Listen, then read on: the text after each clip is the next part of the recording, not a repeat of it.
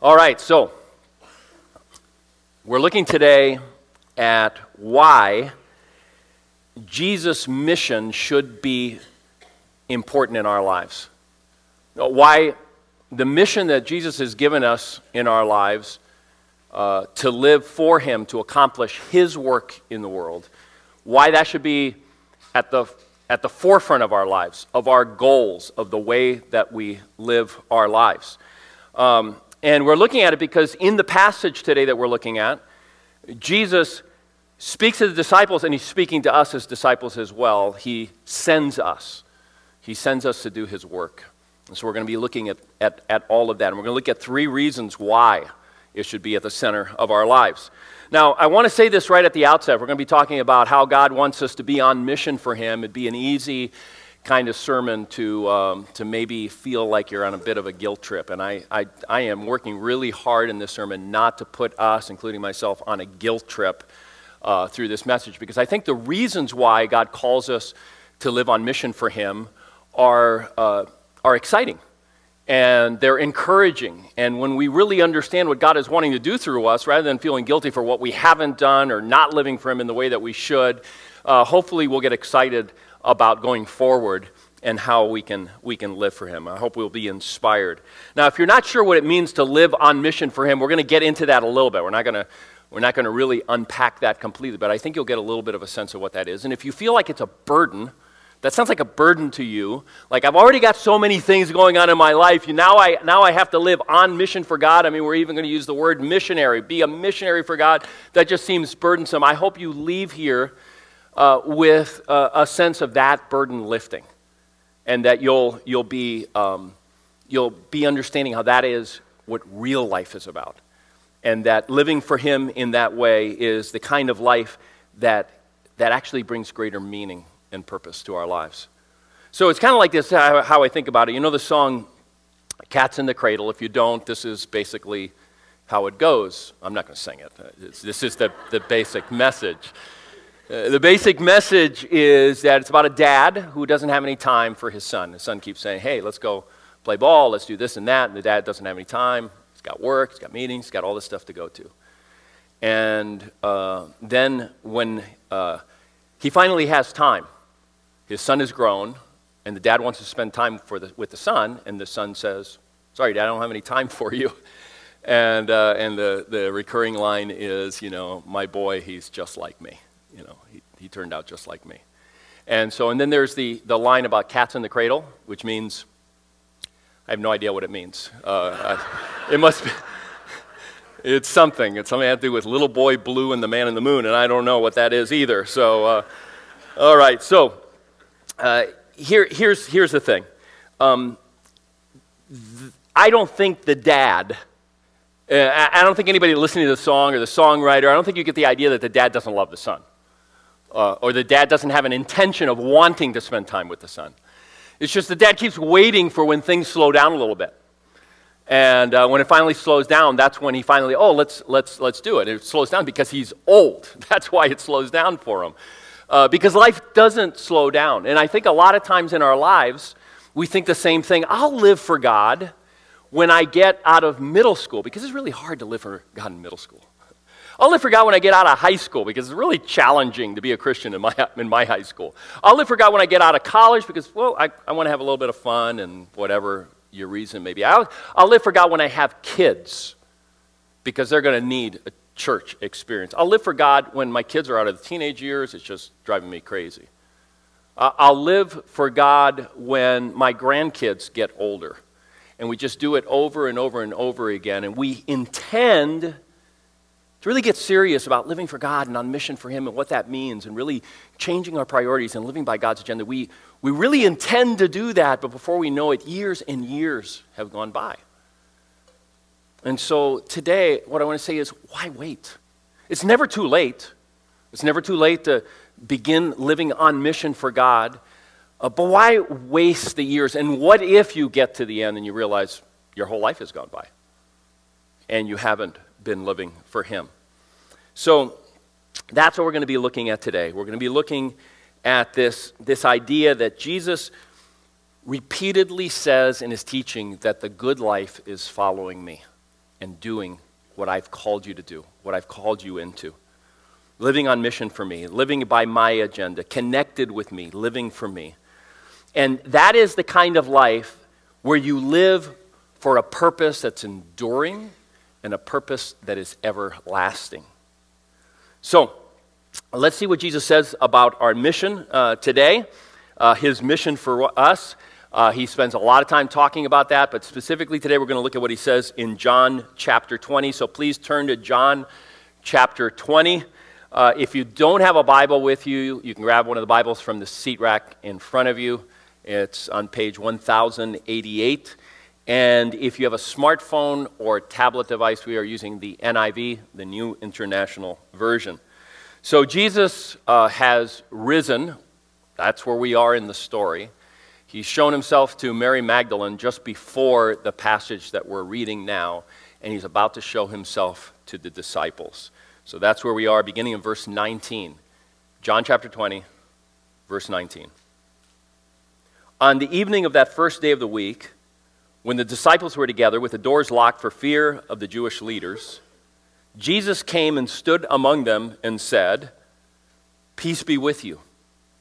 After he said this, he showed them his hands and side. The disciples were overjoyed when they saw the Lord. Now, they are not believing that Jesus has risen from the dead. Several in there that are not believing. Jesus shows his hands and his side. He doesn't just show his hands and his side to prove that he's alive and that it's him. He shows it to say, This is what I did for you. That's a, that's a big part of what's happening here. Uh, poor Thomas wasn't in the room. uh, there's 10 of the disciples. Judas of course, is not there. Thomas is the only one that's missing besides Judas, and he's the one that gets called Doubting Thomas for Jesus doing the same thing that he did for these guys. So um, just remember that for poor Thomas. Uh, don't hold it against him. It goes on, verse 21. Again, Jesus said, Peace be with you. As the Father has sent me, I am sending you. There's the, there's the sending. And with that, he breathed on them and said, Receive the Holy Spirit. If you forgive, forgive anyone's sins, their sins are forgiven. If you do not forgive them, they are not forgiven. All right, so verse 23. I just want to get that out of the way real quickly here. Because if you were listening or reading, that, that sounds kind of ominous, especially the last part. If you do not forgive them, they are not forgiven. It, it sounds like he's telling the apostles that they are the forgivers, like they can forgive or withhold forgiveness. Uh, but it's not what is actually being said. Now, what's actually being said is pretty complicated, and there's a long history on it, and I'm not going, going to go into it because it would make this sermon really long. And for that, I just want to say you're welcome. I'm, I'm not going to do that. Uh, but I do want to point you to where you can find answers like this. Every once in a while, I, I talk about this. The most important tool you can have uh, in your you know, arsenal of tools, besides your Bible, is a good study Bible. And if you don't have a study Bible or access to a study Bible, uh, you, you need to get one. And a study Bible has you know, the biblical text, and at the bottom it has comments on the various verses. And uh, so if you don't have a good study Bible, uh, there's a free app and it's an outstanding study Bible, and it's called the Faithlife Study Bible. And so you can look up that app and download it, uh, and it'll have all the, the comments at, at the bottom. And then um, a couple of other great ones are the Zondervan Study Bible, the new one that's come out a few years ago, three or four or five years ago, and the ESV Study Bible is outstanding uh, as well. So those are all study Bibles. And, and if you go to a study Bible, you're not going to get a really full discussion on this, but if you look at this verse and then you look at the other couple of places where Jesus said a very similar thing, and you go and look at the notes there, you'll be able to get some answers to this. Uh, bottom line is, is this, uh, and everybody agrees on this, even though they may disagree on exactly how this works out. God is the one who does the forgiving. God is the one who does the forgiving, not, not apostles, not us. Um, and, and that um, we are uh, participants, Christians are participants in his work of proclaiming forgiveness. And we are also participants in his work of helping people see the consequences of not receiving his forgiveness. All right, so if you know that, you've got the basic uh, understanding of, of, of what Jesus is saying there. So we're going to start with the basics. here for just a few moments. Um, uh, we're going to talk about Jesus' mission for us. So, after Jesus rose from the dead, one of the things that he did, he spent most of the time, we're told, in a summary statement, most of the time between his resurrection and his ascension, he spent most of the time teaching his disciples about the kingdom of God, which was his major theme before his crucifixion. The kingdom of God, the rule of God, um, how God is is king over the universe, over our lives, over, over the world. So that's what he mostly talked about, but he also spent time talking about what's next for them and the mission that they're going to be a part of. And so each of the Gospels and the book of Acts records uh, various times where Jesus talked about their mission. And, and so sometimes he's more detailed in what their mission is going to be about. So Matthew 28 at the very end, closing verses of Matthew, he gives a, a fuller than the one we read here just a moment ago in John. And so, uh, for example, in Matthew 28, uh, it says, Go and make disciples of all nations, baptizing them. So he says, This is what you're going to do. You're going to make disciples. That's your mission. You're going to baptize them in the name of the Father, and the Son, and the Holy Spirit. And you're going to teach them to obey everything I have commanded you. So you're going to teach them about my, my teachings. That's what you're going to do as you make disciples. Now, in this verse, look at verse 21. This is what he says Peace be with you. As the Father has sent me, so I am sending you. It's pretty simple. God the Father sent me on mission. I am going to send you on mission. Okay, so less detail in this instance. But when you read what he says there in light of everything he says in that gospel in particular, everything that's leading to those statements, you get a broader sense as to what that mission looks like. And some of the parts of that mission, which is oftentimes called the Great Commission, some parts of that Great Commission are implied here. And here's Here's the big idea of what our mission is according to John chapter 20. Our mission has to do with helping others experience peace with God. It's a theme that runs through there and through the gospel. Help others experience peace with God and forgiveness of their sins through what Jesus did on the cross and in the resurrection. That's, that's our mission. Help others experience peace and help others experience God's forgiveness. In fact, you can't follow Jesus without being sent.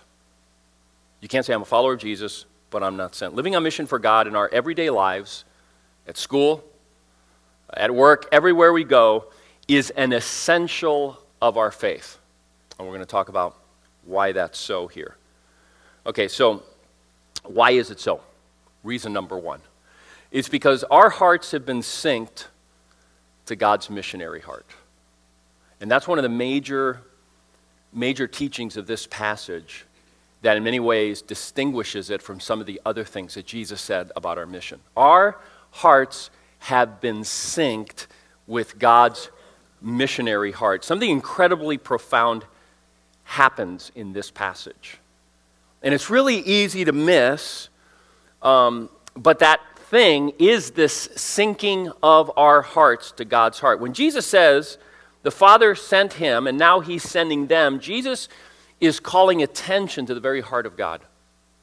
He's calling attention to the nature of God. And the nature of God is God is a sending God. God is a sending God. I'm going to try drive home that point. I'm going to spend almost the entire rest of the sermon talking to that point, to this first. And then I'll spend five minutes on the other two points. So, like, don't like panic when you look at your watch and go, he hasn't gotten the number two yet. All right, so that's where I'm going to spend uh, most of my time. And for those of you who are new, that means, yeah, just about an hour on this point and then five minutes on the other. No, just kidding. All right, so it's everywhere in the Bible. Uh, I'm, I'm going to shorten it a little bit today, but let me, let me just, let me just, I'm going to give you some examples of this. And let me just say this at the outset time and time again, when God calls people, the very first thing he does is he tells them, I'm sending you. And it's not that God doesn't want to be close to us. And it's not that he doesn't want to be close to these people. And it's not that they don't eventually connect All these people I'm going to mention in just a moment actually have a really, really close relationship with God. But when God first calls them, it's not, hey, let's sit around, let's get to know each other for a little while. We're going to be great friends, and let's, all that's going to happen. But that's not where it starts. Because the very heart and nature of God is that God is ascending God. So you go way back to Genesis chapter 12, and you have the calling of Abraham, and Abraham is the father of the Jewish nation. And the very first thing he tells Abraham when he calls him, out of idolatry, like, I am the one God, and Abraham doesn't know that. And so he calls Abraham, and, one of the, and what he says is, I'm going to bless you, and you're going to be the father of a great nation, so that that nation can bless the rest of the world. And twice, I mean, gets right to the commission, and twice within just three verses says, so that you can bless the whole world. Are they going to become close? Yes. Abraham is going to trust God with his own son.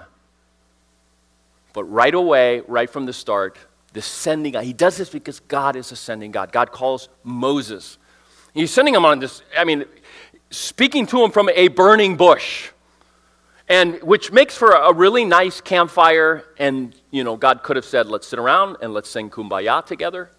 And then I'll tell you what you're going to do. But he doesn't. Right out of the burning bush, the very first thing he says is, I am sending you to Pharaoh, the strongest man in the land. And you're going to tell him, let my people go. I mean, it is, it's daunting. In fact, it goes on for two chapters or so. I mean, or one really long chapter where Moses says, I can't do that. I can't do that. I can't. I'm no good. I mean, you know, like this. All that. And God is, no, you're going, you're sent, you're going, you're going, you're going, you're going. That's the conversation. Again, Moses is going to be a very special friend of God, described that way. But right from the start, it's you're going to go. Think of Isaiah's call and the burning coals and these angels that terrify him. And it's all about sending, not, hey, relax, we're, we're going to get to. No, you're going to go. Think of Jesus calling the disciples. So he says uh, to Peter, he says, Come follow me. And what's the very first thing he says? He doesn't say, We're going to get together, we're going to get to know each other, we're going to travel together, we're going to be best friends. No, he says, I'm going to make you into a fisher of people. Right away, because God is a sending God. The passage right before this one in John, Mary Magdalene, who is, Jesus is, is close to Mary Magdalene. She's one of the broader group of disciples. And he's very close to her, and it's like this incredible moment. You're alive! And she falls at his feet, and she holds on to his feet, like, I'm not going to let you go. And what does he say? Stop clinging to me. Go tell my disciples. Go. It's kind of because God is a sending God. God is a sending God. And that's what happens in this passage as well. Um, God, the disciples, when they recognize him, he shows his hands and his feet, and they're, they're overjoyed. They're ready to throw a party. But Jesus doesn't stop for a party. He says right away, he says, God sent me, now I'm sending you. Because God is a sending God. Now, God is also a God who loves to party, loves to have fun, loves to be with people, loves people. I mean, if you, if you think I'm exaggerating, just think of the teaching of Jesus where he tells the disciples, and he actually he's telling the Jewish leaders, he says, every time a lost person is found, there is a party in heaven between the angels and God. And so it's, it's like God is like, I'm sending you because there is a great celebration that is up ahead that it will happen as you go out as my representatives, my agents, my ambassadors, as you do my bidding and you make my agenda your agenda. So essentially, he's saying to this, these disciples and every subsequent dis- disciple, including you and me, is that we are ba- being made into, we are being called into being missionaries for Jesus in our everyday lives. Again, in our schools, in our workplaces, in our playgrounds, wherever we are, we're called to be missionaries because God is ascending God. So that happens over and over again. So look at verse 21. Again, Jesus said, Peace be with you. As the Father has sent me, I am sending you. And with that, he breathed on them and said, Receive the Holy Spirit. Now, the meaning of what's happening there is oftentimes missed. Uh, this whole idea of syncing of our hearts with God's heart, because, because this passage uh, is usually, uh, if you know the rest of the story of God, you can't help but read this passage and go, What's happening here? I don't, uh, I don't, I don't quite get what's happening here because we know about Acts chapter 2. And in Acts chapter 2, that's where the Spirit comes. It's a pretty exciting story. Jesus, uh, I mean, uh, the Spirit comes on the disciples, and, and like it's all heaven breaks loose when this happens. There's all kinds of signs and wonders that happen. And there's this gathering of people, and 3,000 people become followers of Jesus that day and the church is born. And then we hear about what that church was like, and it's a really exciting passage. So we wonder, what in the world here? And so most of the time, what people do is they spend all their time talking about how this is not that.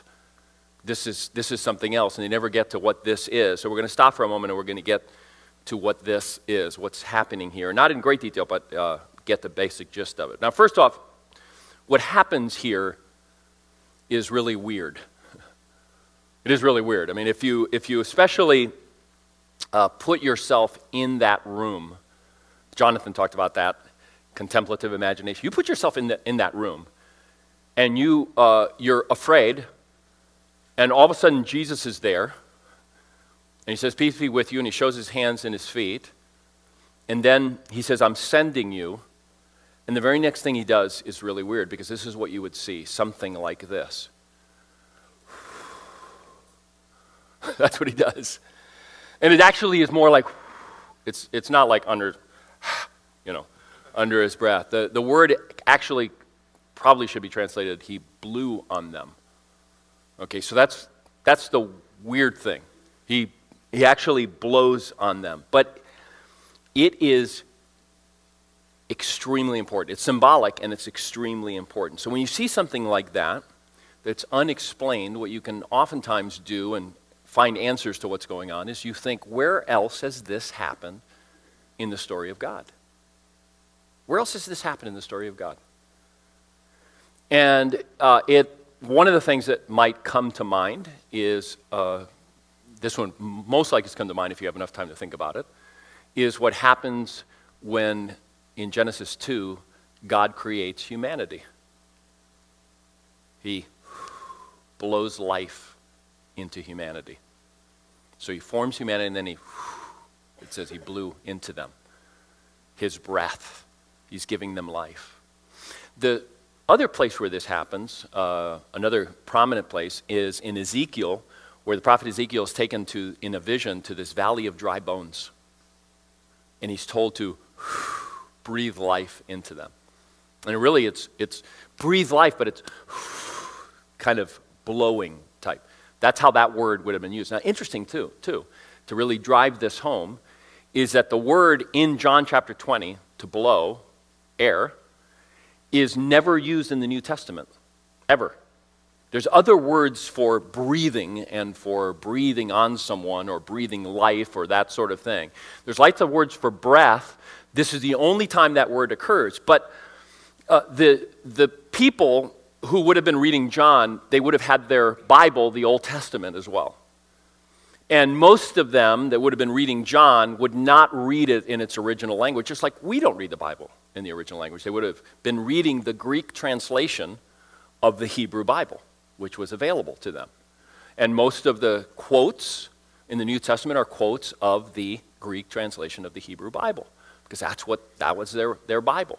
So when they heard, and I, am going like this as if they had a book. They didn't have a book. They, they would memorize uh, large portions. They would gather together. There would be scrolls. There would be all that sort of thing. But that's what they would read. And that word to blow breath is the word in Genesis chapter 2. It's the same word in Ezekiel for breathing life into the dry bones. So what's happening here? What, what's, what's going on here? Um, what's happening here is that when Jesus is breathing or blowing on them, He's recreating them. He's like bringing new life to them. um, it's, it's, it's a replay of what happens in Genesis 2. It's a, it's a do over, it's starting over again. He breathed life into them, and essentially, he's inviting them into a relationship with God uh, that they were intended to have from the very beginning. Now, when I say syncing of hearts, here's, here's what I mean. We spend uh, some time in our story of God experience talking about this. And so, if you're new with us, one of the things that we do is we, we love to orient people to the whole Bible story, all the major stories, all the major people. We do it in six weeks, and the one story that it tells. And so we have this, this experience called Story of God. And so if, you've, if you'd like to know more about it, write Story of God on your communication card, and we'll, um, we'll get you more information about it. But here's, um, here, here's, a, a, here, here's the thing. Uh, CS, this is what we spent some time talking about.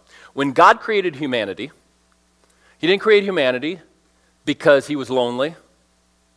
He didn't create humanity because he was bored. God had everything that he needed within himself, including community, love, everything. Uh, one God in three persons. So within God, you had three persons God the Father, God the Son, God the Holy Spirit. No needs whatsoever, in perfect fellowship. C.S. Lewis uh, describes, described uh, the Trinity in this way. He described the Trinity as a dance with, this, like, perfectly in sync God the Father, God the Son, God the Spirit in perfect sync together. When they create humanity, they don't create humanity to be a God, like, okay, now you're going to be the fourth person of the Trinity. But they invite, the amazing thing is they basically are inviting God into that relationship. I mean, inviting people into that relationship. And if you want to uh, really understand what sin is, uh, there's a lot of ways of understanding what sin is, and, and, it's almost always more than just breaking commandments or you know, not doing the thing that God told you to do, you know, that kind of a thing. What it is is, is instead of being in perfect sync in the dance, sin is becoming stationary and going, I want God to dance around me. I want other people to dance around me. And that fundamentally, as human beings, fundamentally, at the very core of our being, we are very self centered. Even when we even when we do something good, there is a self centeredness to it that is oftentimes like just tainting just about everything that we do. And I'm not, I'm not saying that we are only self centered. I'm not saying that, that there aren't heroic acts and sacrificial acts uh, Uh, that are done for other people, and that many of you are self giving in, in many different ways, just in yourself. But what I'm saying is that at the core of our being, we have a tendency that we can give only so much, or maybe we don't give at all, and we just stop and we go, We want to be at the center and we want everything. And that's a perfect definition of sin. We, we talk about in Story of God, kind of like if you ever saw Happy Days, in the early days of Happy Days, you've got the Fonz who, you know, goes like this, and women come and they dance around him, and he just stands there. and that's how we are with God.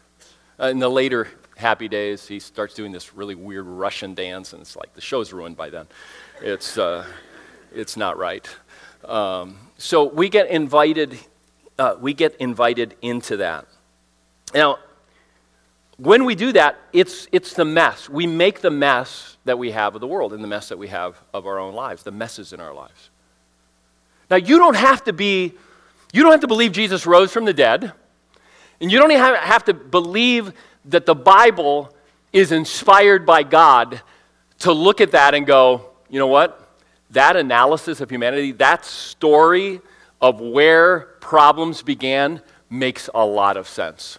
You don't have to buy the whole thing to say that because it does. It makes a lot of sense. But there's a lot of things like that that make a lot of sense in the scripture.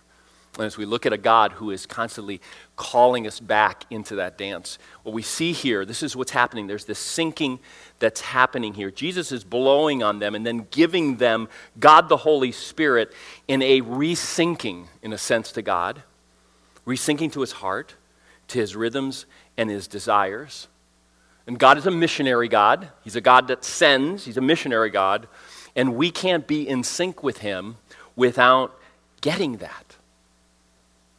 We need to get that, that He is ascending God. We're missionaries. So when I say living missionally is an essential of our faith and of a relationship with Christ, I mean it's part of the essence and the core of what it means to be a follower of Jesus, to be God's people filled with His Spirit. So much so that to say you're a Christian but not a missionary is like saying, I'm a follower of Jesus, but I'm not into the whole love thing. I'm not going to grow as a lover of people. It's totally incompatible to say that. It's the same thing with being a missionary. It doesn't make sense at all to say that. Now, this is great news. This is, this is the exciting part because you are God if you belong to Him, if you've put your faith in Christ. You're God's and you belong to Him because of His passionate pursuit of you. Because, in spite of the self centeredness, because, in spite of the rebellion against Him, because, in spite of the hurts and the pains that you have caused in other people's lives, in spite of all that, in spite of the mess that we've made of the world, He has pursued you and sacrificed Himself for you. He has sacrificed Himself to make it possible the hands and the feet, the cross. He has made it possible for you to be right with Him. And that's extremely good news. We get to be a part of that kind of God.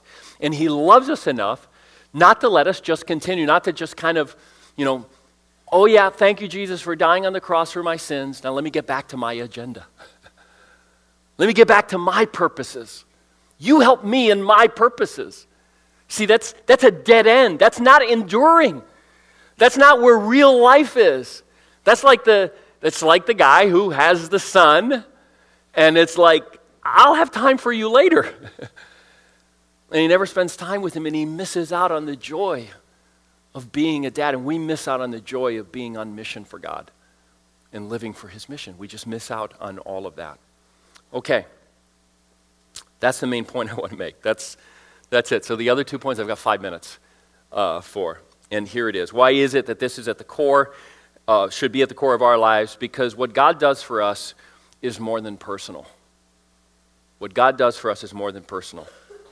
We like to say that, uh, that becoming a Christian is about entering into a personal relationship with God through Christ.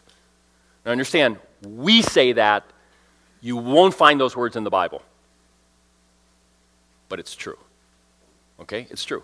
It's about a personal relationship with God, but it's not just personal. Our tendency is to keep it there. It's just personal. By saying we enter into a personal relationship with Christ, we're saying you can't inherit this. Your parents can't baptize you into it. You can't be born into it. You have to put your faith in Christ. That's what it means by personal. We know from the teaching of Jesus and from the emphasis on peace in this passage, just as one little example, we know that our mission is to help other people find peace with God.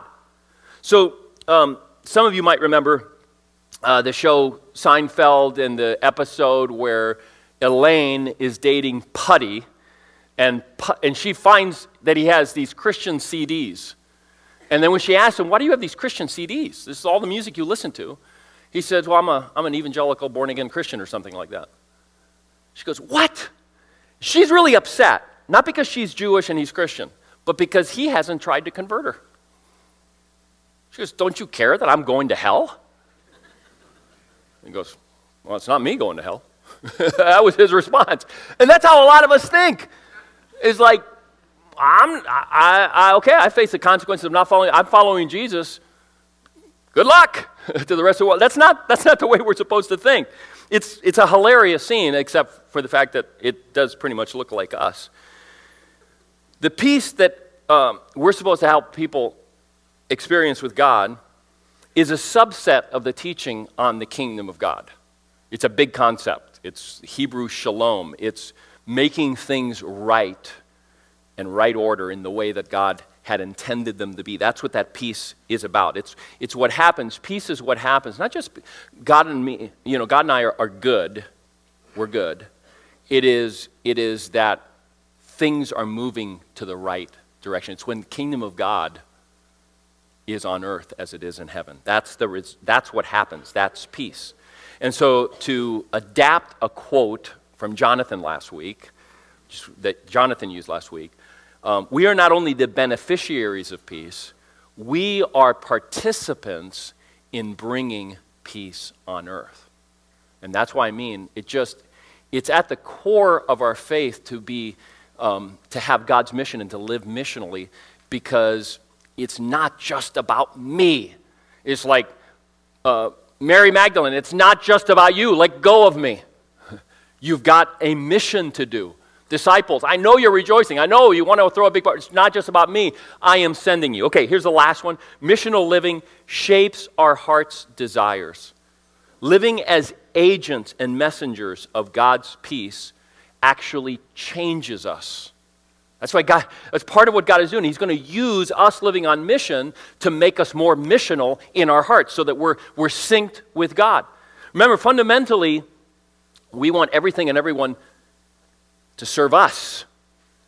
And when we live missionally, we're breaking that pattern in our lives and it shapes us. It's like the story I told a long time ago about James K.A. Smith, the theologian who is just like his doctor says you need to lose weight and you need to get exercise your, your health is terrible your heart's not sounding good you're, you've got problems and he like hates exercise so he goes out and he starts running and he hates it but he keeps doing it day after day and one day he looks and he goes i've become a runner i've become a runner it began to shape who he is to the point that he couldn't go speak somewhere without taking all of his running clothes and he couldn't have a terrible rainy day with lightning where he couldn't go out where he didn't miss running because he became a runner. It's the same way God shapes us. When we step out of, uh, out of the rhythm of living in our own agenda into God's rhythm, it shapes our hearts to reflect Him and to reflect His desires. Your desires will never change simply by being told God sent you. You understand that? Just understanding I am a sent person. That's not going to change you. God has designed you in such a way that in the very act of going, your heart is being transformed. And we're not transformed just by going, we're transformed in our worship. In all kinds of other ways. But that's one, what we're looking at here because uh, we're at the point in our service now where we're going to respond to what God is saying in our hearts. Our response begins here and it goes out from here.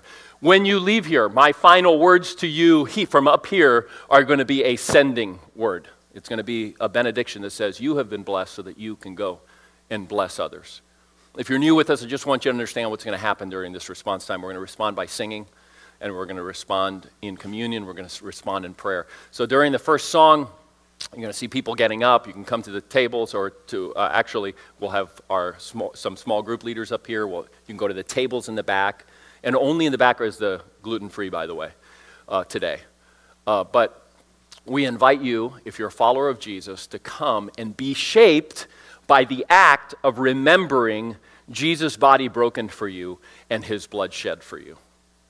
We have prayer stations up here where you, as you light a candle, pray for someone in your life who is far from God. All this is optional, all right? We have someone from our prayer team that will pray with you back there personally. And we have a kneeling bench that where, as you kneel and pray, you're being shaped by God to be His person. You're being synced with His heart. Let's pray.